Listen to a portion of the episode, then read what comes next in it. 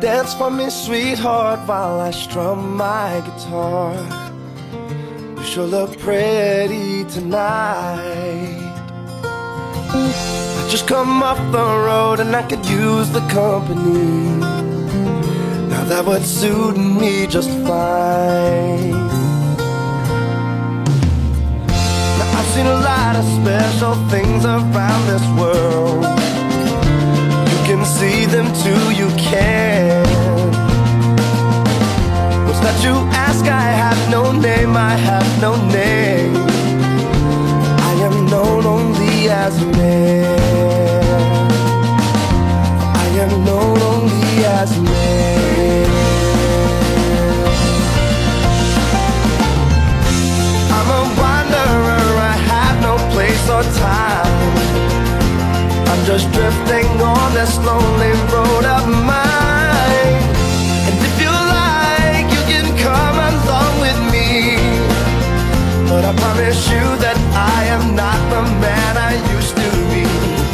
But I promise you that I am not the man I used to be. You and I, Welcome to the Tom Dupree Show. This is Missy Clifton. Sitting with me today is Adarsh Mashru, Mike Johnson, and Chad Sturgill. We've let Tom Dupree take a little break today. Over to you, Mike. This is Marc Broussard. I first learned about him. Actually, uh, just happenstance. Uh, I was attending UK, and Maroon Five had just kind of made uh, started making it big. And Maroon Five did a free concert at the Singletary Center when I was at UK. Marc Broussard opened up for him. I actually have the the live CD from the UK concert. It's, it's phenomenal. They came out. There were three guys. It was Marc, the bass player, and the drummer. The, the drum set was just this tiny little drum. It almost looked like a kid's drum set. And they, you know, they're in the on the stage, and everybody's like, "Who is this guy?" And they sang a three part harmony for about thirty seconds, and everybody just went nuts. Like that's that's how they opened. They didn't they didn't even open with the the the instruments. It was just the harmony, and they were phenomenal. I actually I missed probably the first three songs of Maroon Five because I was back there talking to Marc. Uh, they're just absolutely phenomenal. He's from Louisiana. Uh, he's 40 years old today. He's had a few big hits, um, but just absolutely a great singer. Uh, he's just this little guy with this massive voice, and uh, I don't know. It was just it was just one of those uh, jewels that you just kind of stumble upon, and uh, I, I loved it. And that's just what makes it so special. Where on campus were they performing? Singletary Center. Singletary Center. All right, Yep. Yep. Awesome. Been there a few times. So let's jump right into it. Um, you know, the markets this year, uh, obviously, every unless unless you've been living under a rock, you know the markets have been volatile, meaning they have gone down this year. Um, we've talked really all year. We've been talking about being bold, um, keeping keeping your perspective correct, looking long term, sticking to your long term plan. Um, here recently, we've had some reprieve in the markets. Um, and I'm- right now, I'm talking generally markets. You would be at the S and P 500, the Nasdaq, the the large indices. Um, but when you look at companies too, specific companies, you've you've also had some reprieve there. Um, one of the things we've done this year, we, we've we've done what we've told our clients we would do. We're trying to take advantage of what markets give us. We don't control the markets.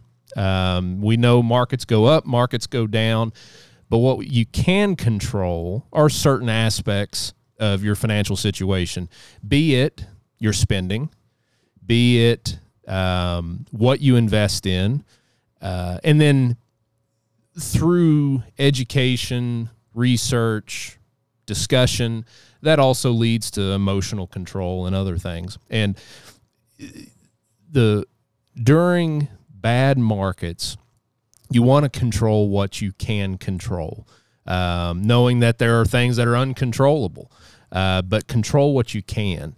Um, and For instance, well, um, you know, first off, you know, Jason Zweig, Zweig. I think I pronounced it wrong all along. I always say Zweig. I probably always will say Zweig. He should change his pronunciation how he pronounces it because Make it Mike, easier for because you. Mike calls him Zweig. Um, but it- it- there was an article, and this was uh, about a month back, and it, we we discussed it briefly at that time. But I, I want to go back and revisit it, and it's it's. It, it, the title of it's what smart investors do in bear markets. Since you can't predict the unpredictable, you should control the controllable. Um, the one of the big takeaways on this is knowing that you can't time the market. Um, Adarsh, uh, kind of give a as kind of a ten thousand foot view what we've seen in the markets this year. It's been a, a quick jump up here in the last three weeks. Uh, it's moved quickly. Um, just kind of give ten thousand foot some context here, and then we'll get back into this. Right. So when you refer to the market, you mean the indexes, the broader indexes, which are the S and P 500, the Nasdaq, Russell 2000, Dow Jones, of course. Um, and uh, towards the end of last year, we saw uh, most of these indexes peaking. I think it was towards the end of November of last year, and uh, they have gone down since then. Uh, the S and P dropped uh, close to uh, 24% or so from its high. The Nasdaq dropped over 30%.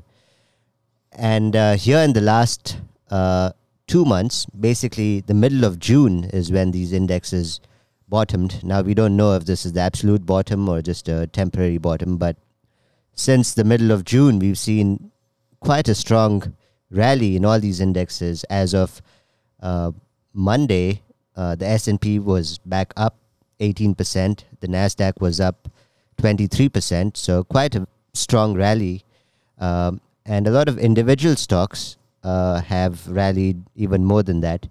Um, but most of them are still below where they were last year. If you look at some of the growth stocks, stocks which were extremely popular in uh, 2020, 2021, they're, they're not even close to where they were when they peaked. So um, it's been a very volatile first half, basically one of the w- worst first halves in history, where the market had such a big drop in the first six months. And uh, since then, we've seen somewhat of a recovery, but still unclear if you know if the worst is behind us. when you're talking about market timing, that that's the idea that you're getting in, getting out of the market. You you sell everything because you think the market's going to go down, then you get back in. Um, and a few of the points that he makes are uh, more the rules of thumb that people look at, and and these are kind of old sayings um, that people use as kind of their gauge of when to get out, when to get in the thing you have to be very careful of is because it doesn't always work. If it always worked, it wouldn't work anymore because everybody would know that it would work. That's the that's the paradox of the market. So one of the things uh, is talking about the VIX, uh, and that's the volatility index. Now. I'm pleased to announce uh, Chad. This is his Dupree Financial Group uh, a radio debut. Um, uh, Chad, you've you've had a lot of experience uh, in the investment business, um, and uh, you have a, a big hand in our research efforts. Um, briefly, uh, talk about uh, just what the VIX is, just a, a 10, 15, 20 second. Uh, what what is the VIX and uh, how it relates to things? Well, first of all, it's great to finally be on the air with you guys and have listened to the show long before coming on board here earlier this year and really feel that this is a great discussion that investors can really benefit from from really getting an idea of what's going on in the market, what the main issues are just by listening to these conversations. So pleased to be part of that. So uh, to answer your question though on the VIX, it's a measure uh, it's it's considered the fear index that investors look at to see how much fear there is in the market. It's a it's a measurement of the volatility of the S&P 500 index and it is historically will spike up to uh, the the peak levels may be may be different over time, but generally you see a large move up. It's the it's the magnitude of that move up really more so than the absolute level uh, that really tell you when you're at almost turning points with with fear Right. in the market. So that's that's something that has been a little bit more subdued over the last few years, even when we've seen the volatility that we've seen going back to the start of the pandemic and continuing to today. and and what people a lot of times will try to do is it's called capitulation. It's where everybody basically throws in the towel and says no mas, all the selling. You, when when you have capitulation, you'll have this massive down day or several big down days, and some people look at that. They look for that uh, phenomenon to occur before they get back in. And the thing you have to be careful of, there's been a lot of instances where you haven't had capitulation. Um, where yeah, I like how how Zweig puts it, uh, bear markets sometimes end in a selling frenzy, but they often end in an indifferent stupor, and so it's just uh, it's just kind of this fizzle out kind of thing in terms of the downturn. Right. So uh, th- there have been instances. So, for example, he talks about 2009, uh, and he uses different metrics. You know, the VIX is one metric, and then uh, there's also other indicators that, uh, you know, the put call ratio, for example, that's another indicator that people use. But he talks about March of 2009 when you know stocks had dropped significantly. Uh, the drop started in 2007, from peak to trough. The S&P dropped. I think it was 47 or 48 percent and uh, you know when you looked at valuations valuations were only about 20% cheaper than average historical average. Uh, so at that point going by that metric it didn't look like markets were actually that cheap even though there was so much damage that had happened. Uh, and now we know 12 years later 13 years later that that was you know basically uh, the end of a severe bear market and this, the beginning of a, a very long bull market. Um, so metrics like that, you know, whether it be valuation metrics, fundamental metrics, or even sentiment metrics, uh, yes, sometimes they work. So March of 2000, the VIX spiked to 80, 80 plus, which was you know a significant spike. Um, and uh, if you go back to June when we saw this latest bottom again, you know, too soon to say, but uh, the VIX barely made it to 45, I think. So, and it, you know, a lot of people at that time were saying that, okay, maybe we haven't seen capitulation because relative to 2020, the VIX has only gone to 45 and we need to see it go to 80. So, again, you know, as you said earlier, that, you know, if, if these measures, indicators worked all the time, then, you know, everyone would know, everyone would be able to predict that, you know, this is it. So, yes, you cannot go by just any individual metrics or measures. I think depending on your stage in life, you know, and as Mike said earlier, you you have to control and do things that you can control, which means that you know if you are young and if you've seen the market dropped drop 25%, then perhaps it's a good time to, you know, add or increase your contribution at that point versus, you know, what you regularly contribute. Right. Well, and think back, you know, I'm talking to the listeners, you know, think back in in your investing history. Um, you know, you think back to the tech bubble, you think uh, the the uh, financial crisis, uh, you think back in you know the the Greece crisis. Uh, there's been all these instances, and some of these things people forgotten about. Everybody remembers the tech bubble. Everybody remembers the the the, the Great Recession.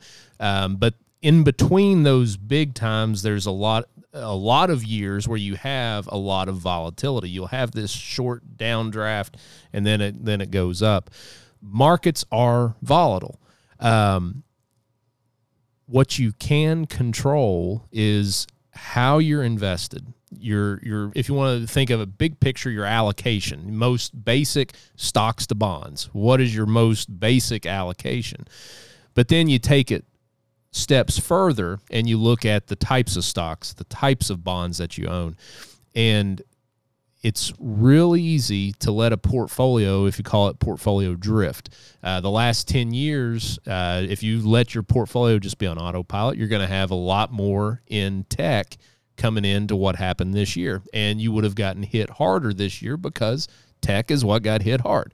So control what you can control. Don't be. Um, uh, ambivalent. Uh, you know, don't just let things happen on their own. You have to take some action and you have to do research on what you own and to your point adarsh the stage of life that you're in um, in our uh, history we've typically seen volatile periods as a time to either add to existing positions or buy new things um, and that's one of the things we've been doing this year um, we've intentionally tried to increase the dividend yield of the portfolio um, because you, what, what's the currently what's the PE of the market right now approximately?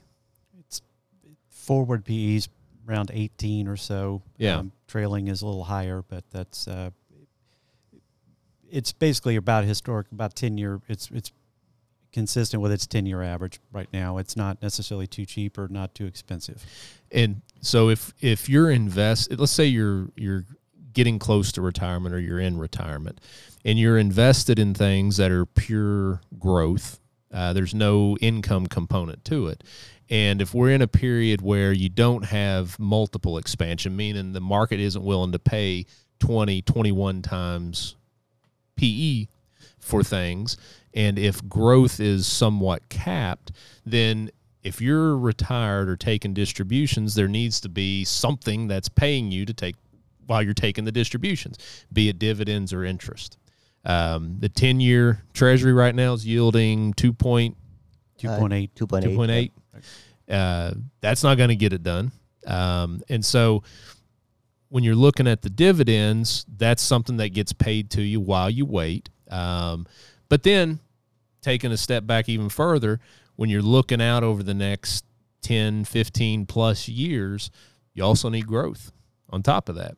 And so that's why you pair dividends, growth. Um, that's it, total return. Right. So yes, depending on you know the stage of life you're in, uh, there's ultimately you also have to invest in things and have a portfolio that agrees with your own, uh, you know, mental, uh, I guess, tolerance levels of volatility, uh, which means that you know you cannot be overexposed to certain areas that are volatile, tech, for example. Uh, and uh, at the same time, if you have a long, many years to go before retirement, then you cannot go too conservative and, um, you know, just buy conservative stocks or have too much allocated to bonds. So it has to be a good mix. How is the current Dupree, uh, the, the Dupree model with its core holdings? How does it reflect what you all are talking about? How does it provide that that that vision for their their clients? Well, it depends on the client. First off, uh, depends on if they're taking income, if they're younger, if they're looking more for growth. So the mix will be a little bit different because the stage of life is very important on how it's invested. Um, but uh, many of the, the companies we've talked about on here, um, you know, uh, be it things in the energy sector, um, in the financials, in more of the tech space, be it semiconductor or components like that. Um, there, this market has provided opportunities to buy some of these things, and so when you're looking at the broad indices or even more sector specific, when you have a sector that sells off, let's say twenty percent you're going to have individual holdings that are the outliers. Um, that, that may sell off 25 30 plus percent.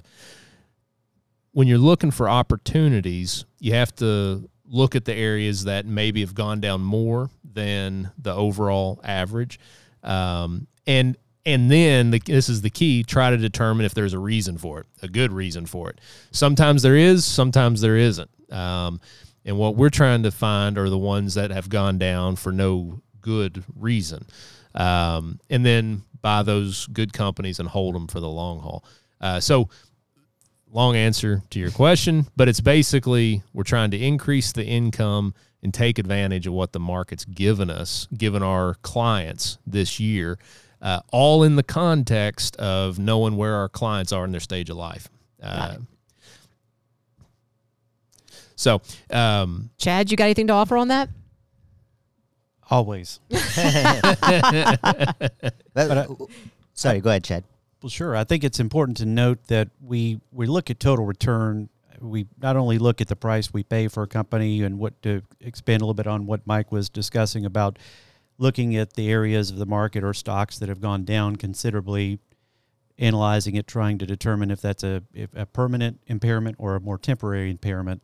I think that's a, a good way to think about it. Has something shifted within the industry to where it is not as attractive as it was at one point, and there are many a company that have suffered that fate and and many of you listeners can remember companies like Eastman Kodak and uh, Polaroid which Polaroid was a member of the Nifty 50 way back when.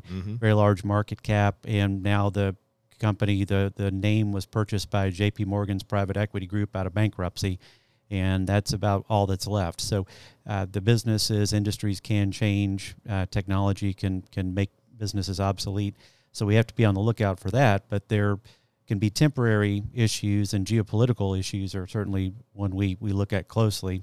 And that's been the source of some of our recent buys here because we view these these uh, the war in Ukraine, the tension in Taiwan and China, uh, that uh, is what we consider to be more of a temporary impairment that uh, that gives us a great an attractive entry point. it's a it's a temporary event affecting a company that is in a business that doesn't look temporary uh, by any way, shape, or form. Um, so that's where you get the opportunities. Exactly. Sorry for breaking in there so fast. Wasn't looking at my volume bu- button. You're listening to the Tom Dupree Show. Adarsh Mashru, Mike Johnson, and Chad Sturgill, part of the finance team here at Dupree. You can reach us at www.dupreefinancial.com. We'll be back.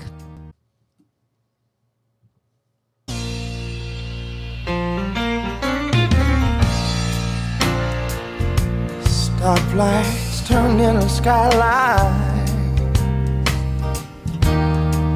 And my mind turns to you.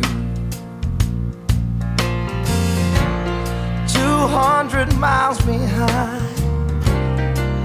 Off to this roadside dive. Wondering how this cup of coffee's gonna see me through. Has been our story. Same sad song.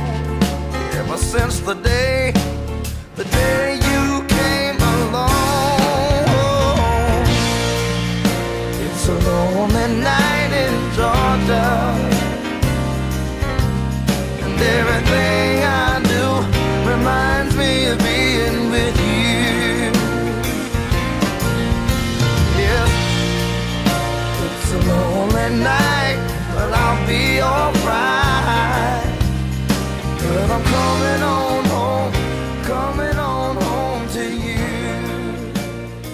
Welcome back to the Tom Dupree Show. Sitting here with Adarsh Mashru, Mike Johnson, and Chad Sturgill. Let's get back to the discussion, guys. One of the coolest things on this when I saw him, uh, it was after they finished. I mean, the the crowd went wild and just wanting an encore. They didn't have anything ready for an encore. What he did, he walked out to the end of the stage, no microphone, and sang for about two minutes, a cappella, no mic. The place was silent, just listening to him sing. It, it was it was so cool. This is Marc Broussard. Marc And Broussard. the, what's the band's name? Uh, it's just Marc Broussard. What's Uh, the that- Corinne, Carencro? that- What's the that- name of the. so that so he's he's that's from that's where he is from in Louisiana, Oh, okay. and that was his debut album, uh, Carencro, uh, Karen, Carencro. Karen Okay. Crow. Ah, um, okay. Marc Broussard. B R O U S S A R D. If anybody wants to check Yeah, it out. phenomenal. Yeah. Very nice. Very Um, nice. So, I want I want your all's opinion on this. Um, so one of the big discussions this year has been recession. Um, are we in one? Are we going in one? Eh, What? How deep is it going to be? Um, a lot of the indicators that we're seeing right now Um, there's there's mixed messaging in a lot of different things. The markets have reacted positively and negatively uh, to these different indicators, um, but we're seeing like in in banks um, things that are uh, encouraging. Uh, what are your all's thoughts about where we are in the economy, the recession, and uh, kind of where how that plays into uh, portfolios? So, um, you know, when you put what's going on currently into context, uh, yes, you know, we had two negative uh, quarters of GDP growth, which uh, is one definition of a recession, where the economy is contracting. But prior to that, the economy overheated. You know, there was a lot of money that was put into the system uh, during COVID, during the pandemic, uh, both fiscal stimulus and monetary stimulus. And that resulted in uh, an overheating of the economy. And now the economy is just coming back to perhaps what you would call normal levels of growth. So, this, despite having two negative quarters of GDP growth, things on the ground are really not that bad. Uh, when you look at what happened in 08 09, that was a serious, what you would call a balance sheet recession, where uh, consumer balance sheets were extremely stretched. Businesses were not really in bad bad shape, but they were impacted by uh, the weakness uh, of consumers. Um, so relative to that, this is you know not really uh, so far at least not a bad recession. What the problem is is that inflation is gotten a little bit out of control. Uh, well, not a little bit; it's gotten a lot out, out of control. And in order to control that, bring inflation down, uh, the options that you know the policymakers have they're somewhat limited. Really, the only option is to curtail demand, which the Federal Reserve has been trying to do by raising interest rates and shrinking its balance sheet. Uh, so the hope is that the consumers will spend less, or uh, you know, e- economic activity will decline, and uh, inflation will start coming down. So I, I think there's the good news is that things are not as bad as say 08 09 or even during the pandemic where i think the gdp contracted 30% in one quarter which was offset by all the stimulus uh, but if inflation does not come under control relatively soon then i think things could get worse the numbers I've been seeing, I mean, delinquency rates uh, have not really been moving up much. Um, we are talking about you know inflation. Who does inflation primarily impact? You know, from a from a bank standpoint, when they're trying to quantify loans, you know, it'd be subprime borrowers are the ones that are impacted the most by inflation. Um, and so you, you, from what I've seen, you have seen a little bit of an uptick in delinquencies on subprime, but as far as the prime and as they call it super prime, uh, you've not seen much of an uptick there. That's true. So after the financial crisis, it took consumers a good seven, eight, nine years to rebuild their balance sheets. Uh, you know, home prices recovered since then, and homes are usually the biggest assets on the balance sheets of consumers. The stock market obviously has recovered since then, and uh, consumer uh, debts declined significantly for a number of years after the financial crisis, which means that consumers were paying off their debts; they were not borrowing more. And here recently, you've seen an uptick in you know consumer borrowing. Recently, meaning the last few years. Uh, so overall, unemployment is very low. Uh, it's one of the lowest it's been. Uh, it's at historic lows, in fact. Um, it was also this low before the pandemic, and then after the during the pandemic, it went up, and now it's back there. Uh, and consumer balance sheets are strong, and businesses have a lot of cash on their balance sheets.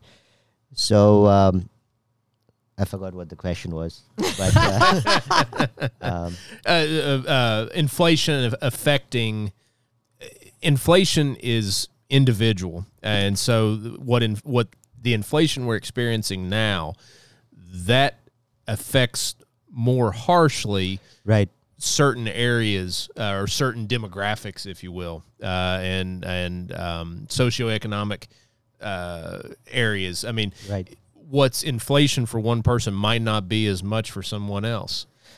That's true. Yes. So inflation impacts the uh, basically the the poorest uh, people the most, and the reason for that is that they're uh, people who are living, you know, from pay- paycheck to paycheck, or you know, don't really have savings because it really puts a dent into Yeah. you know your uh, uh, your savings if you do have savings, or uh, your bu- budget gets extremely stretched because of inflation.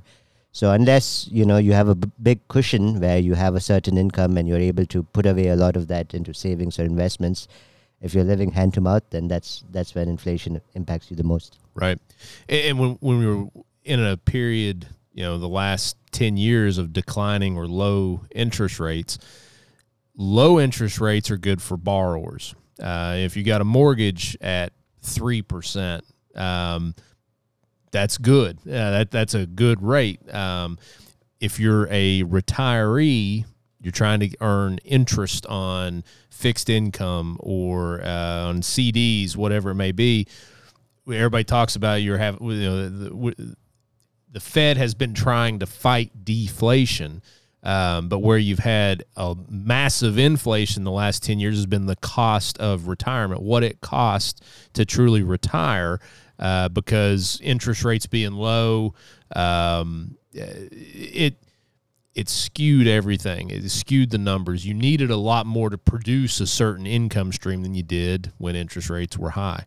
Um, so every environment you have people that are affected more than others, um, and right now uh, it's uh, especially like you said, uh, lower income, um, and that you know you feel the pinch at the pump a lot more. Uh, versus you know, or or loaves of bread, wha- whatever you know, food, the basics, uh, that puts a big dent in the budget each month. Um, but uh, one of the things we were talking about in the previous segment was trying to control areas that you can control.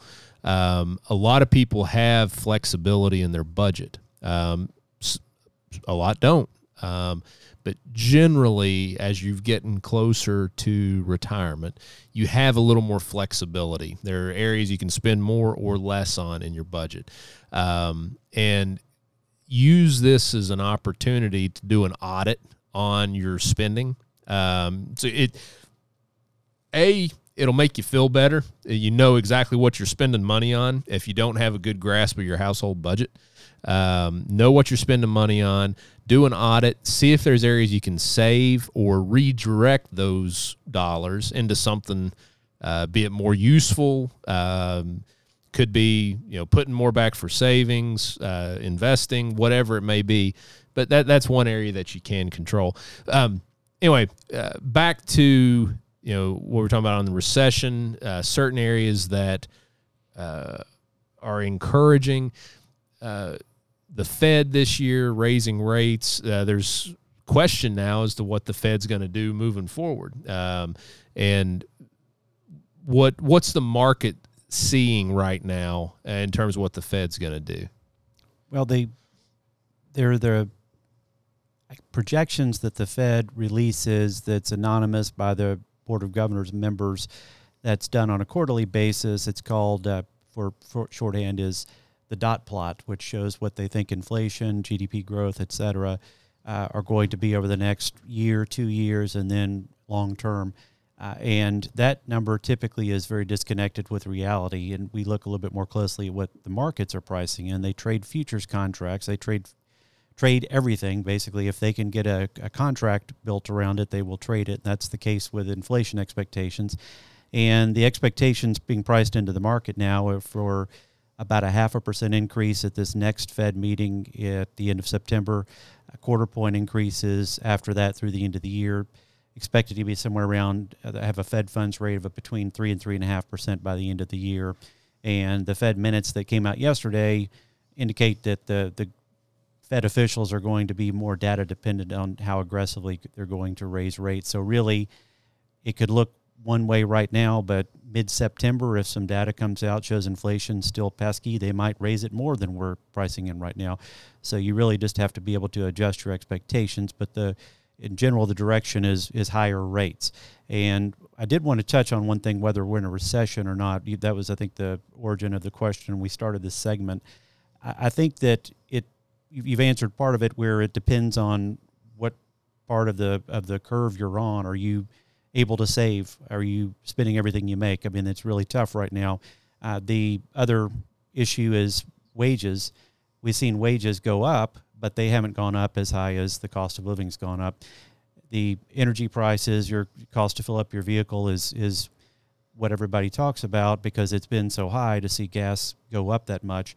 But now we're seeing it in rent. We're seeing it in other you know utilities. We're seeing it in other other areas, and some of that is adjustments made to uh, pay higher wages to the employees in those in those industries. But what I think is is uh, at risk here is that the spending that is set by the companies, what they decide they're going to spend on capital expenditures, on trying to launch new products, et cetera, is driven a lot by what they see today. And right now, there's uh, the consumer confidence levels are still high. The uh, I mean, they're they're off their lows anyway. They're they're they're not uh, uh terrible. And then you have uh, the manufacturing and service indices that are good leading indicators, and those are both in still in growth mode, albeit you know, very slow growth, but those are positive. So that will buoy these um, CFOs of these public companies and private companies to spend more next year. So I think that's something we need to continue to pay attention to. Um, really, I would say we've we've are teetering potentially on the edge of a recession, but uh, we it may be mild. We may not actually fall into one, uh, but it just depends on what we see the next few few months, really. Yeah, and I, I think to you know bring this back to investing, uh, you know, a recession or a bad market does not have to be a bad thing necessarily. Uh, uh Chad had sent me, or both of us, a quote earlier by Einstein. I think something about how when there's a problem, there's also an opportunity, um, and that that is absolutely true. So if you're young and if you're still making contributions, then you should welcome bad markets because you can buy more for lower prices.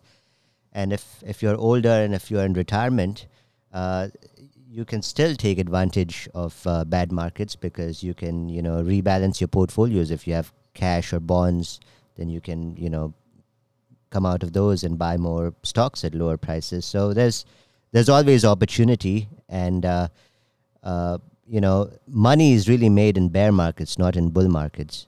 Uh, because that's when valuations are cheap. That's when sentiment is negative. That's when you know people throw out the bad stocks along with uh, the good stocks along with the bad stocks. So, so you know, as uncomfortable as it is, as scary as it is, uh, you know, it's these are times to try to figure out, you know, how best to take advantage of uh, bear markets. And you have to accept that you're not going to time it perfectly. You're not going to get the absolute lowest price possible.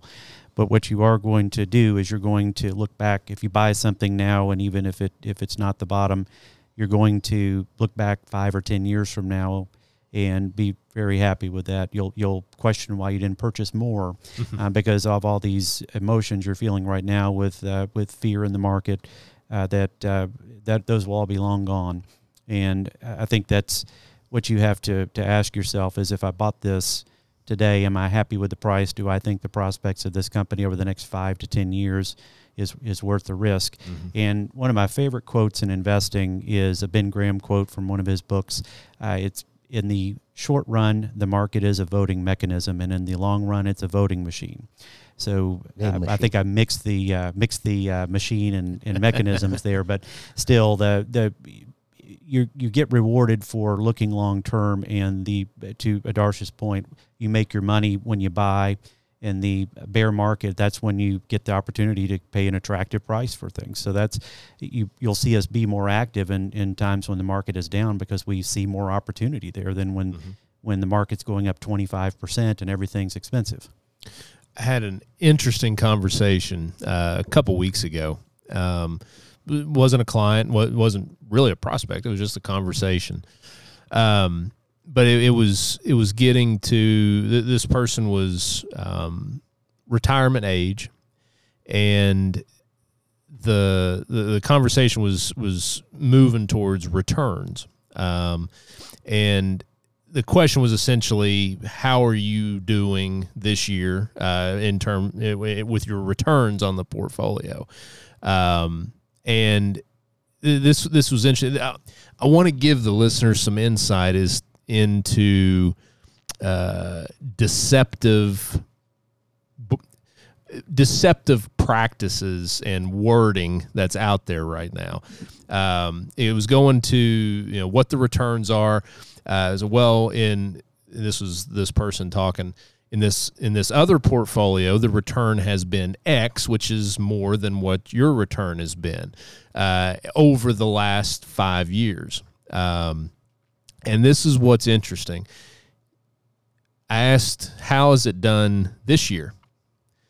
and it was down more than what the S&P 500 was down this year. So what what we got to talking about was the stage of life that this person was in. Um, even if the average return over this five year period was slightly higher in this other approach, this person is starting to take distributions from their portfolio. Volatility makes a big difference when you throw in that withdrawal rate. It's, it's called sequence of return risk. And it's not you you cannot look at an average return over an X year time frame. You have to look at how those returns come. Uh, fi- if it's if it's been an average seven percent and with very little fluctuation. You know, if it's you know five and a half, six and a half, you know, and returns never come that way. If there's, there's not much volatility there, um, very different outcome than if you have positive twenty, negative twenty five, positive fifteen, positive fifteen. When you throw in that withdrawal rate, that changes the equation. You cannot look at just a long term average you have to look at is it invested properly for the stage you're in in your life? Uh, are you taking distributions? Are you taking withdrawals? Um, is this something that's for uh, beneficiaries for next generation? Are you in your 30s? All these different things that have you have different components as to what you have and how it's invested, um, because the time horizon is different because the mechanic your your life your situation is different um, so be very careful of how people word things out there right now uh, well the average return has been this okay but how's it done in a down market? Uh, what's the what's the volatility of the portfolio? And so just a, a, word of caution um, and you know look for opportunities. It's all about what the approach is. What is the investment approach? You know historical returns all that it's backward looking. You have to be able to believe in the investment approach. Uh, you have to trust the person or the firm that you're working with um, you you have to trust that they have your best interest, that they're doing their job, that they're working, um, and that they're going to keep your best interests at heart. Um, so it's not just about an average; it's about the approach, and it's about looking forward from where you are today and how that approach fits with your life. Mike, are they asking questions and listening to your answers? I mean, really listening to the answers, or are they just giving you a pitch? At, yeah, that's right. Uh, and this person, when we first started talking, it was like talking to a brick wall. But then came around and it was a good conversation. You've been listening to Dupree, Tom Dupree Show with the Finance Guys. Give us a ring if you'd like us to take a look at your portfolio. 859 233 0400. See you later.